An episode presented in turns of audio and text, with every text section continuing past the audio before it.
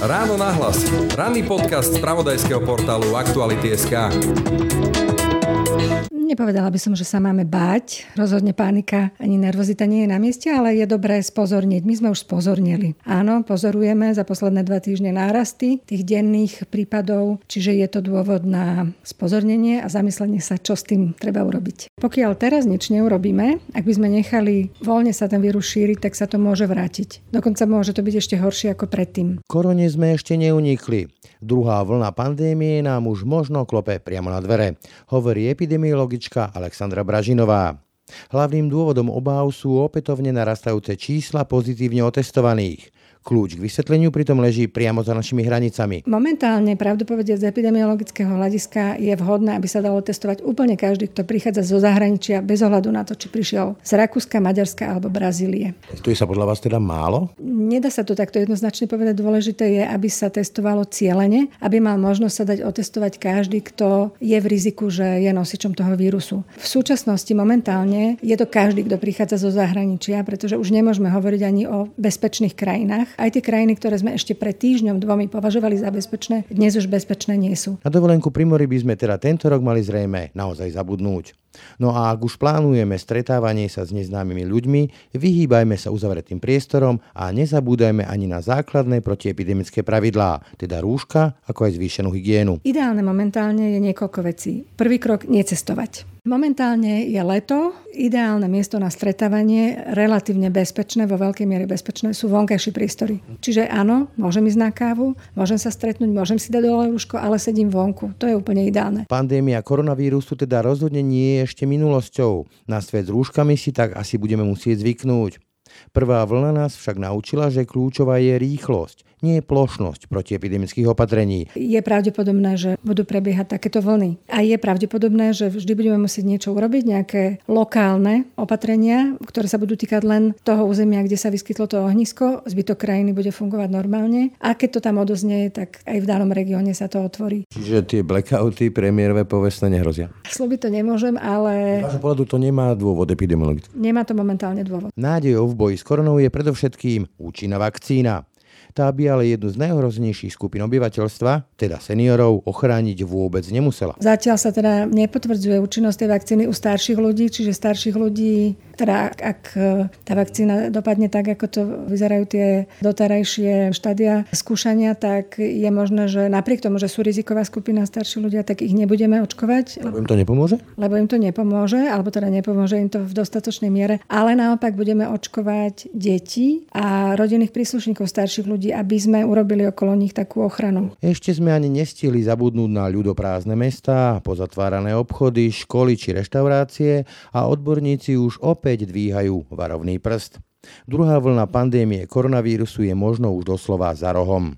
Kým veda nepríde s účinnou vakcínou, nad pandémiou sme nevyhrali a zrejme si budeme musieť zvyknúť na svet protiepidemických reštrikcií stelesnených najmä povestnými rúškami, tvrdí pre ráno nahlas epidemiologička Alexandra Bražinová. Dobre by bolo, keby zostali z toho pohľadu bezpečnosti proti infekcii. Ešte minimálne po tú dobu, kým zase nám výrazne poklesne výskyt prípadov na Slovensku, alebo kým bude vakcína. Ako teda bude vyzerať leto s koronou? A kedy? A či vôbec už bude budeme môcť odložiť rúška?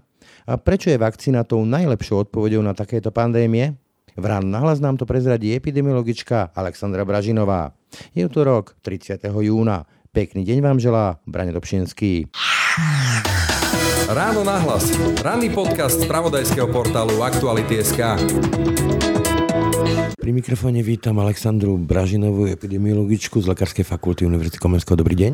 Dobrý deň, ďakujem za pozvanie. Začal by som rovno vašim e, citátom alebo parafrázou. Druhá vlna je za dverami. Už vidíme, že nám nejaké čísla stúpajú. Máme sa bať? Nepovedala by som, že sa máme báť. Rozhodne pánika ani nervozita nie je na mieste, ale je dobré spozorniť. My sme už spozornili. V takom medzinárodnom kontexte ešte nie je jasné. Nedohodli sa odborníci, či, či a kedy už hovoríme o druhej vlne, alebo či hovoríme o druhom vrchole prvej vlny. V podstate to ani nie je dôležité. Dôležité je, že áno, pozorujeme za posledné dva týždne nárasty tých denných prípadov, čiže je to dôvod na spozornenie a zamyslenie sa, čo s tým treba urobiť. Predsa len ešte máme v živej pamäti tie každodenné povestné premiérové tlačovky a tie ústredné krízové štáby, kde neustále sme počúvali každý deň tie čísla.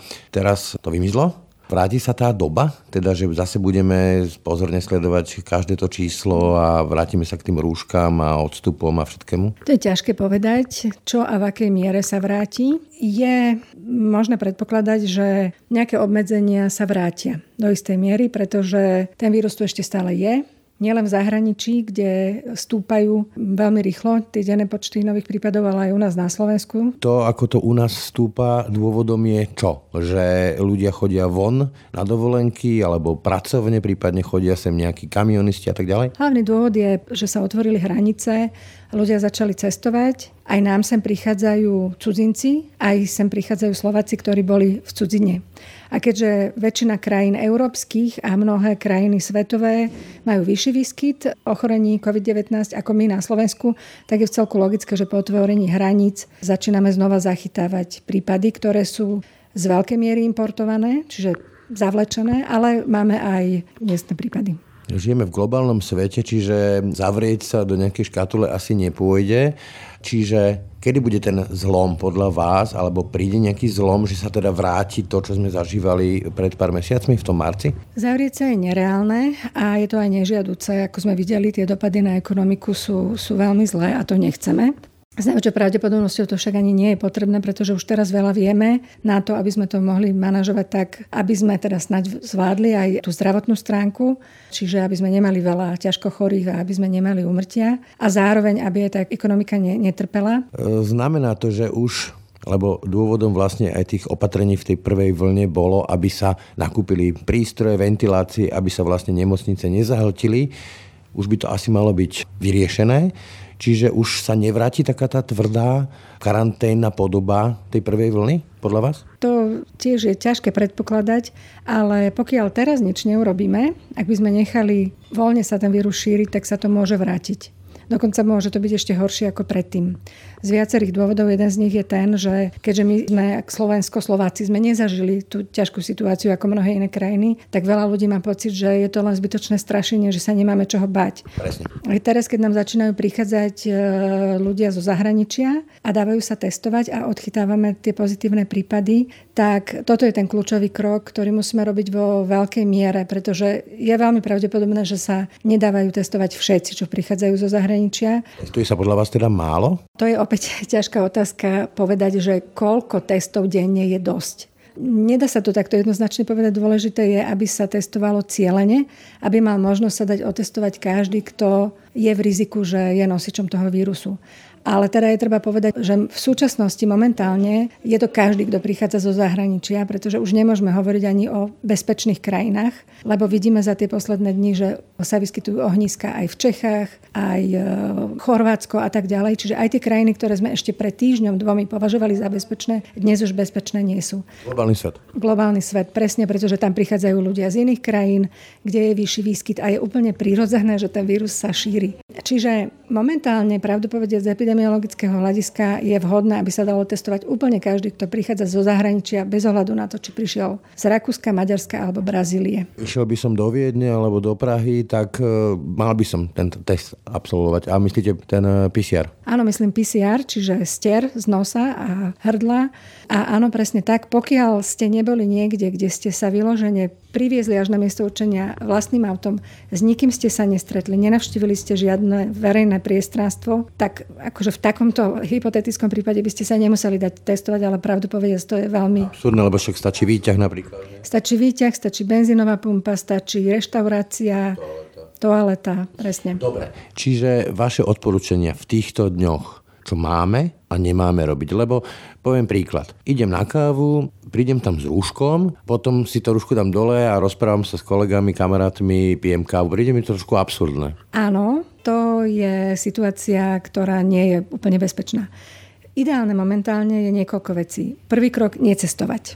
Čiže dovolenky doma dovolenky doma na Slovensku. Dobre, ale doma znamená, že to je bezpečné, že išiel by som neviem, do Šťavnice, do Zvolena, na Šíravu? Zase je to bezpečné iba do istej miery, ak pôjdem niekam a zrovna sa tam vyskytne niekto, kto prišiel z inej krajiny, alebo sa stretol s niekým, kto prišiel z inej krajiny, je pozitívny a on sám je nosičom vírusu, tak už som vystavený riziku, čiže ako nie je to úplne bezpečné, ale je to určite bezpečnejšie ako cestovať do cudzej krajiny, obzvlášť do nejakej dovolenkovej destinácie, kde sú ľudia z viacerých krajín. Zabudnú na Chorvátsku. Určite áno. V najbližších týždňoch a mesiacoch je to rozumné nie len pre mňa samého, ale aj pre ďalších ľudí, pretože ja síce môžem mať iba nejaké malé príznaky alebo vôbec bez príznakov, ale keď nakazím starších ľudí, tak budem ich mať na svedomí. Ďalej, potom, čo sa týka rúšok, čo sa týka stretávaní, moja dcéra, napríklad jej spolužiačky mnohé sú doma, hovorí mi, že sa s nimi ani nevie stretnúť, lebo rodičia ich držia viac menej doma. Robia dobre? Robia dobre, pretože to ďalšie rizikové miesto ten kritický bod, okrem teda cestovania do cudziny, sú uzavreté priestory, kde sa nachádzajú cudzí ľudia teda ľudia, ktorých nepoznám. Čiže to kaviareň. Čiže kaviareň, presne. Kaviarne, nočné kluby napríklad sú novým ohniskom e, nákazy napríklad v Chorvátsku teraz za posledné dni. Je to dlhodobo udržateľné, aby ľudia sedeli doma? Momentálne je leto a ideálne miesto na stretávanie, relatívne bezpečné, vo veľkej miere bezpečné, sú vonkajšie priestory. Príroda. Nemusí to byť príroda, môže to byť terasa. Čiže áno, môžem ísť na kávu, môžem sa stretnúť, môžem si dať dole rúško, ale sedím vonku. To je úplne ideálne. Alebo keď už je to uzavretý priestor, minimálne vetrať poriadne, otvorené okna, prúdiaci vzduch. Ozaj klímy? Klíma nie je... Bol popísaný taký zaujímavý prípad, kde vlastne tá klíma preniesla z jedného stola tú nákazu o 4 stoly ďalej. Áno, áno, to som chcela povedať, že klíma teda nie je úplne bezpečná, nie je to riešenie, i keď tie klimatické zariadenia majú špeciálne filtre, ktoré zachytávajú mikroorganizmy, nemusia fungovať na 100% a ani nefungujú, to vieme. Aj v lietadlách sa v tej vzduchotechnike práve môže šíriť, e, či už tento vírus alebo iný. Čiže nemôžeme sa určite spoliehať na to, že v klimatizovaných priestoroch by sme boli bezpeční. Kazíte mi leto. Áno, som si toho vedomá, kazím leto mnohým ľuďom, aj za to dostávam e, patrične vynadané. Aj osobne dokonca vám nejak tak povedia, že teda, čo nám to robíš? Áno, áno, samozrejme. Tak ako epidemiológovia boli na začiatku tejto pandémie na Slovensku chvíľu taký dôležitý a, a aspoň som mala ten pocit, že zaznievalo také uznanie, tak teraz už sme tí, čo najviac otravujú a čo len zakazujú a prinašajú len zlé správy. Ale to je naša úloha, teda nie prinašať zlé správy, ale... Vaša úloha je aj mať veľké zlé oči, lebo naozaj vy to vidíte, že najradšej by ste tých ľudí v vodokách zavreli niekde do nejakých tých karantén, aby sa nestretávali a potom by z toho vášho epidemiologického hľadiska to bolo ideálne, ale viete, že to asi nejde. Áno, presne tak. Našou úlohou je sledovať situáciu, vyhodnocovať situáciu a na základe toho dávať odporúčania. Čiže áno, my vieme, čo z nášho pohľadu by bolo ideálne, preto a ja to tak vždy hovorím, že z epidemiologického hľadiska by bolo ideálne, proste keby všetci sedeli doma, ale viem, že to nie je reálne, preto potom dopovedávame aj to, že teda ak cestujem, tak po návrate sa dám otestovať, mimochodom to sme myslím ešte nespomenuli. A ak idem sa s niekým stretnúť, tak najradšej vonku. Tie klasické hygiena, ruky a tak ďalej. Presne, áno. Čiže tie rúška asi nám už zostanú. Dobre by bolo, keby zostali z toho pohľadu bezpečnosti proti infekcii. Ešte minimálne po tú dobu, kým zase nám výrazne poklesne výskyt prípadov na Slovensku, alebo kým bude vakcína alebo účinná liečba. Pretože to, ako sa to bude vyvíjať, to veľmi závisí od mnohých vecí. Jedna z nich je to, že ak by bola účinná liečba, tak aj tí ťažko chorí budú mať šancu, že sa vyliečia. Ten remdesivir napríklad. Napríklad, ale teda je viacero liekov, ktoré sa ešte skúšajú. Alebo keby bola vakcína a väčšina populácie by sa zaočkovala, tak by sme sa toho už nemuseli bať a potom môžeme odhodiť rúška. Ešte sa vrátim aj k tým vakcínám, aj k tým liekom, ale zostanem u tejto prípadnej druhej vlny.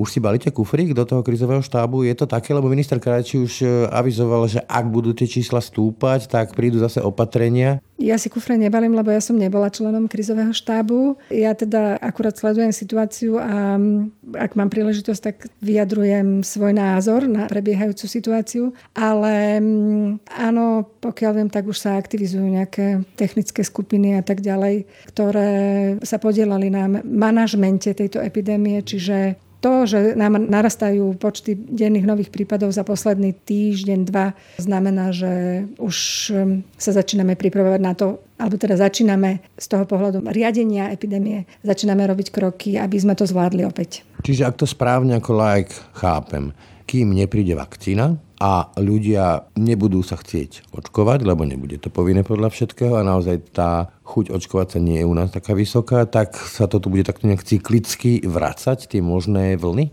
Áno, je to možné. Ten možný vývoj má viacero scenárov. Ešte to nevieme odhadnúť, pretože ešte stále je veľa vecí, ktoré sú nové a nepoznané ohľadom toho koronavírusu.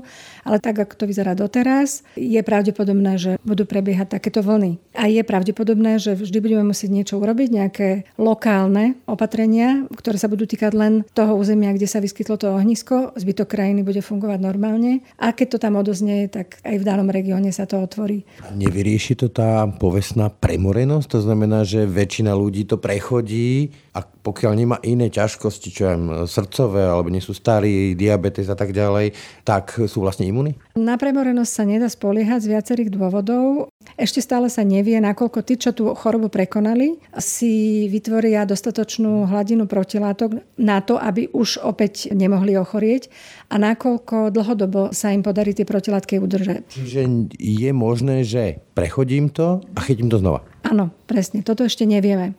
Čiže nemôžeme sa na to spoliehať, že keby väčšina populácie teraz sa premorila, tak máme pokoj. Na toto sa spoliehať nemôžeme. Prečo je tento vírus takto špecifický v tomto? Lebo hovorím, som laik a mám to tak v hlave, že keď to prechodím, asi som si vytvoril tú imunitu, však o tom je očkovanie a napriek tomu hovoríte, že to nie je záruka. To je nejaké špecifikum tohto covidu? Je to špecifikum tohto vírusu SARS-CoV-2, ktorý spôsobuje toto ochorenie COVID-19 ale ten vírus má viacero špecifík, ktoré ho robia pre nás, všetkých tých, čo sa podielame na jeho zvládaní, ťažkým a takým komplikovaným. Jedna teda jedna záležitosť je táto tvorba protilátok, ktorú ešte presne nepoznáme. Druhá je napríklad tá vysoká miera tých bezpríznakových ľudí. Toto nemáme ani u chrypky. A... Tí nosiči, ktorí to roznášajú a nič nemajú. Presne. Potvrdzujú štúdie, že 50 až 70% ľudí, ktorí sa infikovali, boli úplne bez príznakov. Je pravda, že sú to deti najmä? A nie, nie, deti to nie sú, alebo teda iba vo veľmi malej miere boli zachytené deti aj u nás ako pozitívne prípady. Sú to dospelí ľudia, bežní, mladší, starší, ktorí nemali vôbec žiadne príznaky a boli aj opakovane pozitívni. To boli prípady, kedy ten človek bol doma 4 týždne, 6 týždňov úplne bez príznakov a až teraz má také dopady, akože taká dlhodobá únava, zadýchavanie sa a tak ďalej. Čiže toto je tiež špecifikum toho vírusu, ktoré ešte nepoznáme, ale u niektorých ľudí vie zanechať dlhodobé následky. Tá znížená kapacita plúc, čo som dobre čítal? Áno, napríklad. Alebo, alebo popisujú ľudia takú ľahkú unaviteľnosť a pretrvávajúcu únavu. Nie je táto špecifickosť potom problémom pri vyvíjaní tej vakcíny? Zase to by vedeli povedať ľudia, ktorí vyvíjajú tú vakcínu, ale určite to problém je. Budeme mať teda účinnú vakcínu, keď hovoríte, že je to tak špecifický vírus? Ja dúfam, že áno. A z vášho pohľadu vieme, že v rámci Európskej únie v podstate hovorí o tom, že by to mala byť nejaký spoločný nákup, spoločné vyvíjanie a tak ďalej. Nie je na čase už teraz sa postaviť v odzvukách do radu, aby sa nám ušlo? Áno, to sa veľmi diskutuje, že keď už bude vakcína, či jej bude dosť pre každého je možné, že zo začiatku to bude ťažké zabezpečiť e, dostatočné množstva dávok pre tú časť populácie, ktorú potrebujeme zaočkovať, čo sú minimálne dve tretiny na to, aby bola kolektívna imunita. To sú ľudia, ktorí chodia do tej práce, čo ja viem, od e, autobusárov a najmä seniory. Áno, presne. Zrejme budeme musieť, teda keď k tomu dospejeme, že bude vakcína a budeme zahajovať e, očkovanie, tak budeme musieť uprednostniť rizikové skupiny. Mimochodom, jedna z rizikových skupín sú zdravotníckí pracovníci, ktorých potrebujeme ochrániť chrániť. Pretože, prvé líny. Prvé líny, pretože tí, keď sa infikujú, to môžu prenašať ďalej a sú vyradení z práce, kde chýbajú. Zatiaľ sa teda nepotvrdzuje účinnosť tej vakcíny u starších ľudí, čiže starších ľudí teda ak, e, tá vakcína dopadne tak, ako to vyzerajú tie doterajšie štádia skúšania, tak je možné, že napriek tomu, že sú riziková skupina starší ľudia, tak ich nebudeme očkovať. Lebo im to nepomôže? Lebo im to nepomôže, alebo teda nepomôže im to v dostatočnej miere, ale naopak budeme očkovať deti a rodinných príslušníkov starších ľudí, aby sme urobili okolo nich takú ochranu. No ale z toho, čo hovoríte, vyzerá to tak, že potom ako by mali byť odsúdení na nejakú takú izoláciu tí starí ľudia? Nie izoláciu, stále je veľa, čo vieme urobiť. Vieme, že veľmi potrebujeme chrániť najmä starých ľudí, ktorí žijú v sociálnych zariadeniach napríklad, alebo teda v nejakých zariadeniach kolektívnych, pretože to už teraz vidíme z toho priebehu aj u nás, aj v iných krajinách, že keď tam sa ten vírus dostane, tak má veľmi, veľmi zlý dopad, áno. Čiže tam by sme potom zase dôsledne sledovali, aby všetci tí, ktorí tam prichádzajú, buď boli zaočkovaní, alebo minimálne mali rúška a tak ďalej. Minimalizovať riziko jednoducho.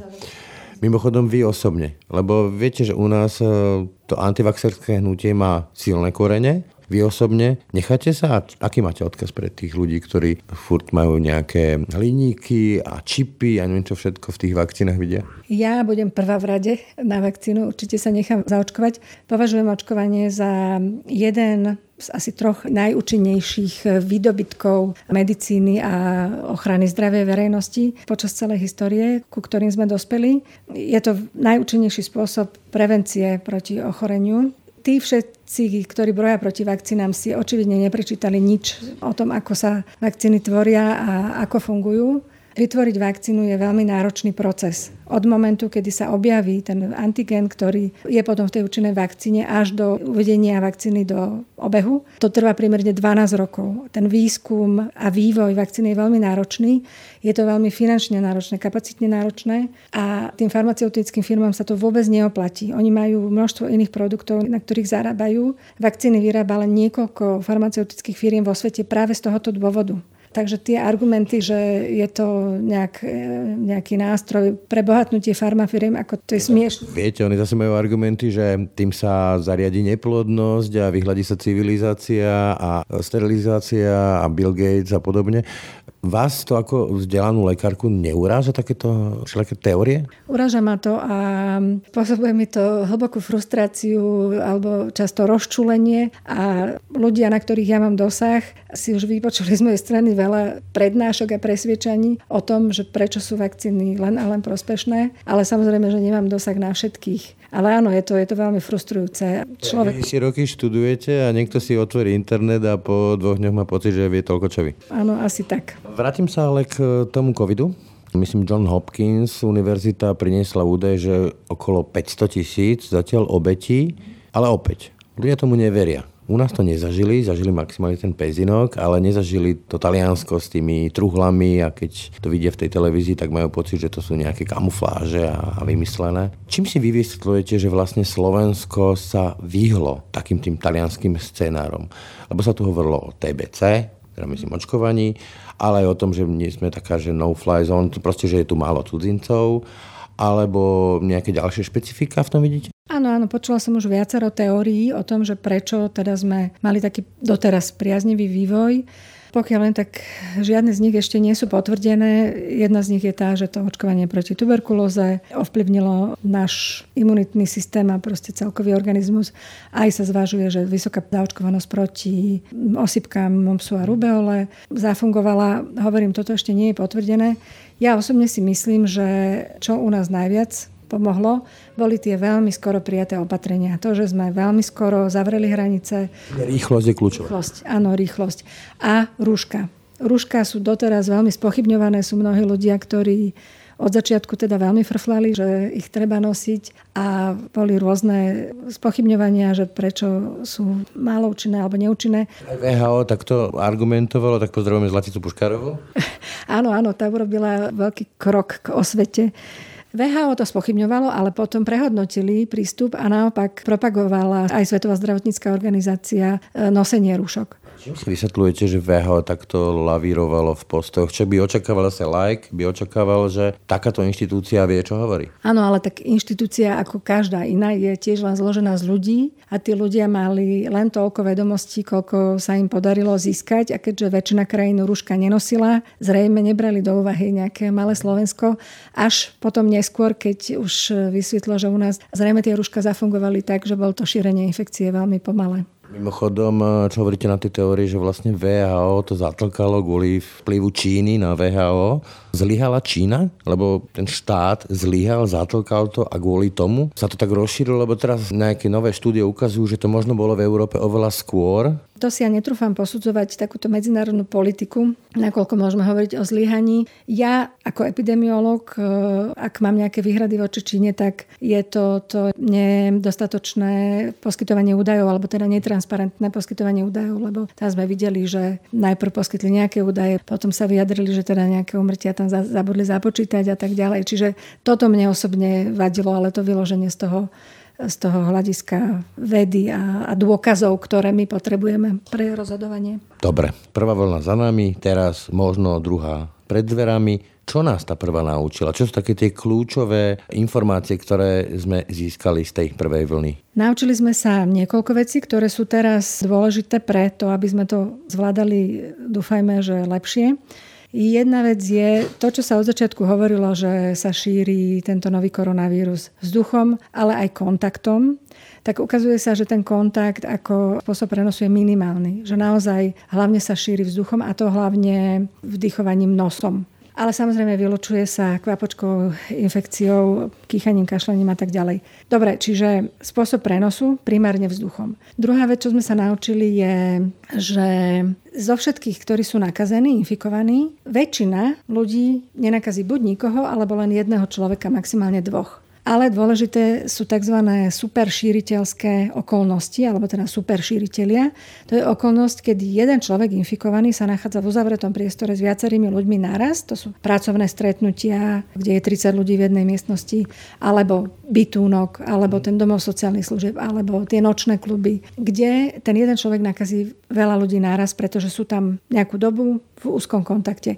Či toto, keď vieme, môžeme to využiť na to, aby sme predchádzali takýmto okolnostiam, alebo minimálne, aby sme sa v takýchto priestoroch chránili. Rúško, dezinfekcia. Čiže to poučenie kľúčové z môjho ľadského pohľadu je, že budeme viac cielení, že to nemusí byť tak plošné a tak drastické, ale dokážeme to robiť lepšie cieľene? Áno, presne toto je to poučenie a to je aj to, čo som už spomínala, že ak teda príde druhá vlna, tak ju s veľkou pravdepodobnosťou budeme zvládať už s lokálnymi opatreniami, nie s celoplošným zatváraním. Čiže tie blackouty premiérové povestne nehrozia? Slúbiť to neviem, slúbiť to nemôžem, ale... Z pohľadu to nemá dôvod epidemiologický? Nemá to momentálne dôvod.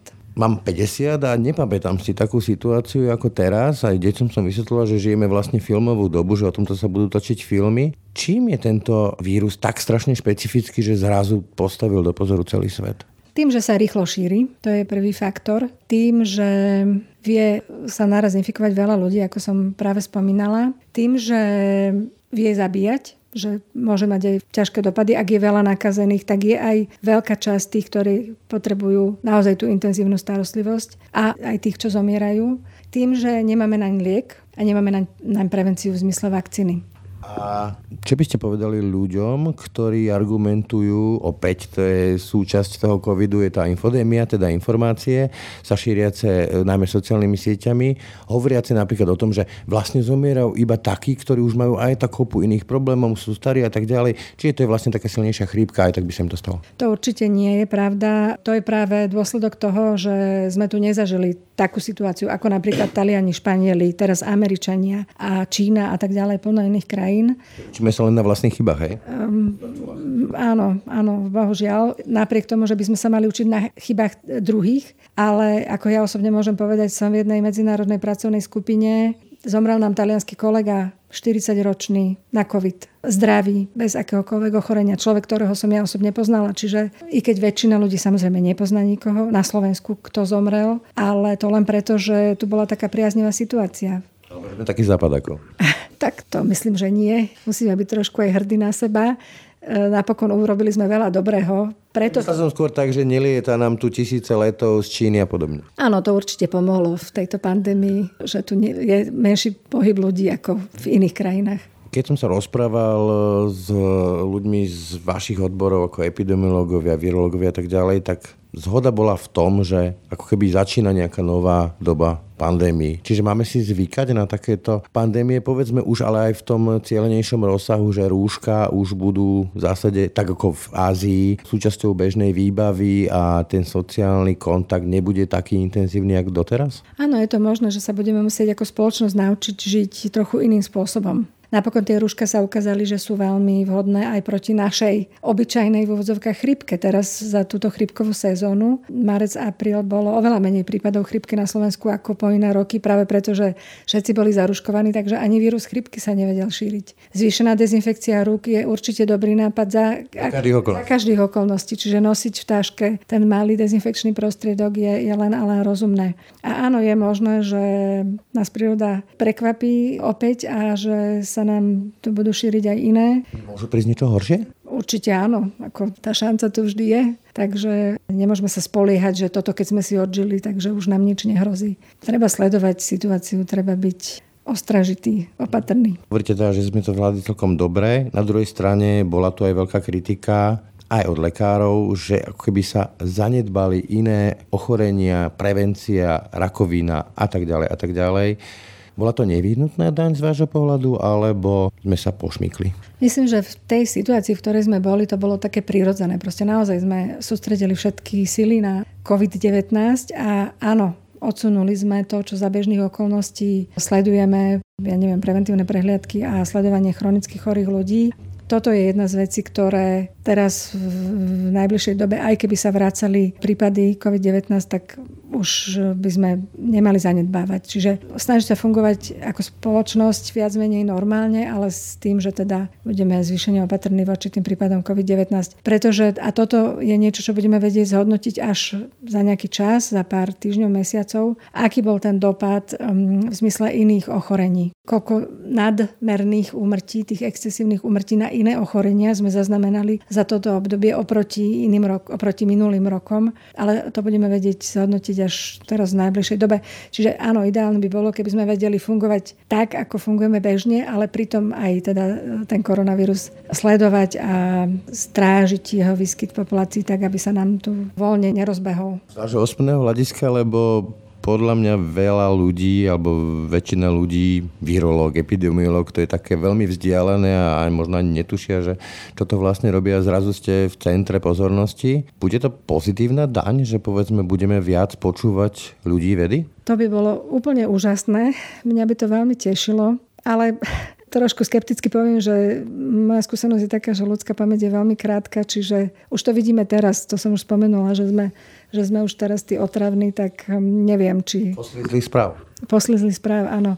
Čiže neviem, neviem, či sa zmení postavenie spoločnosti, ale i keď nie možno celej verejnosti, ale aspoň keby si tá jednak odborná verejnosť a jednak e, tí, čo rozhodujú o dianí spoločnosti, uvedomili, že Veda ako taká je veľmi silný nástroj na riadenie spoločnosti. Epidemiológia napríklad, keď si môžem prihriať svoju polivočku, je nástroj, pomocou ktorého by sa malo riadiť rozhodovanie ohľadom zdravia verejnosti v akýkoľvek oblasti. Či je to kardiológia, infekčné choroby, čokoľvek. Pretože epidemiológia prináša dôkazy o tom, aký je stav, ako sa vyvíja. Čiže keby z tohto pohľadu sme boli trochu viacej brani do úvahy, tak by to bol jeden z pozitívnych dôsledkov pandémie. Napríklad, aby sme nemali také smiešne percento na vedu v rozpočte. Určite áno. Patríme ku krajinám s najnižším rozpočtom medzi teda rozvinutými krajinami na vedu. Je to veľmi smutné. Takže toto keby pomohlo, tak bol by to určite dobrý, dobrý dôsledok. Toľko Aleksandra Bražinová, ďakujem za rozhovor. Ďakujem veľmi pekne.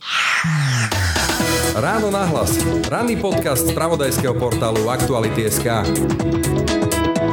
To bolo dnešné ráno na hlas. Tento podcast, ako aj všetky ostatné naše podcasty, vznikli aj vďaka vašej podpore, za ktorú vám aj týmto ďakujeme. Pekný deň a pokoj v duši praje, Brane Dobšinský. Všetky podcasty z pravodajského portálu Aktuality.sk nájdete na Spotify a v ďalších podcastových aplikáciách.